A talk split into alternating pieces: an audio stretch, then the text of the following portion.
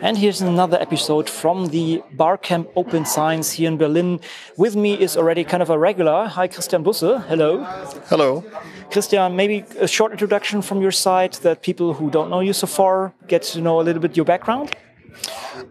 Um, yeah, so I'm um, a researcher at German Cancer Research Center with a focus on computational immunology. Thank you very much. You were hosting uh, a session that I well think was. Um, or I, I, was afraid was too close to the other one that we had before, which was about research software discovery, but yours was about fair software. And I, I was afraid, well, this will be a little bit of repetition, but it was not at all, actually. So what are the, what was the question you were starting from? So the question that we were starting from was basically whether um, the FAIR principles um, that are often applied to data, so that a data object should be findable, accessible, interoperable, and reusable, are sufficient um, if they are applied to um, research software that is written by the scientific community. Hmm.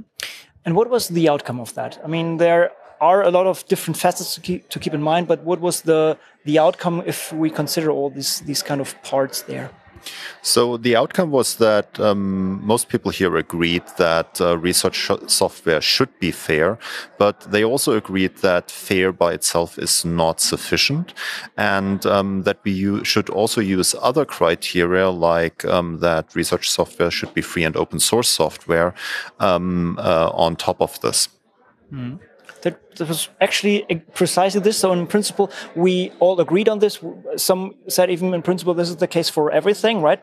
But as we were here in the in the um, um, software session, well, the, we, would like to see in principle that software is not only uh, well accessible in terms of uh, it's somewhere lying on a server that I can access, but also in terms of of, um, of metadata and so on. But licenses are a key part to facilitate. Uh, a long-term availability and reusability. So in principle, I think we, we're done with the interview. Anything to add?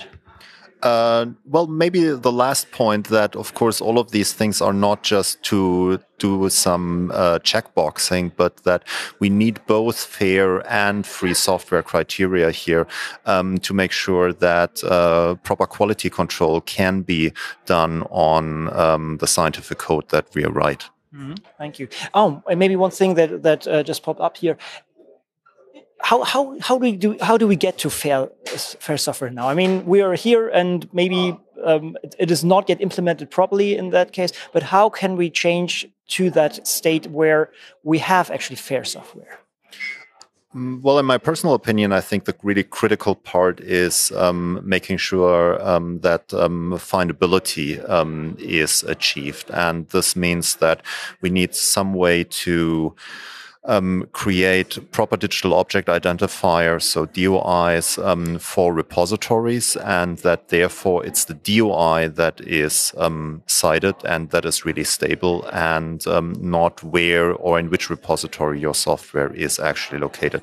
So I think this is the um, next big step. And uh, once we have achieved that, then we can see um, uh, where are the um, basically the next tasks up for this. Hmm.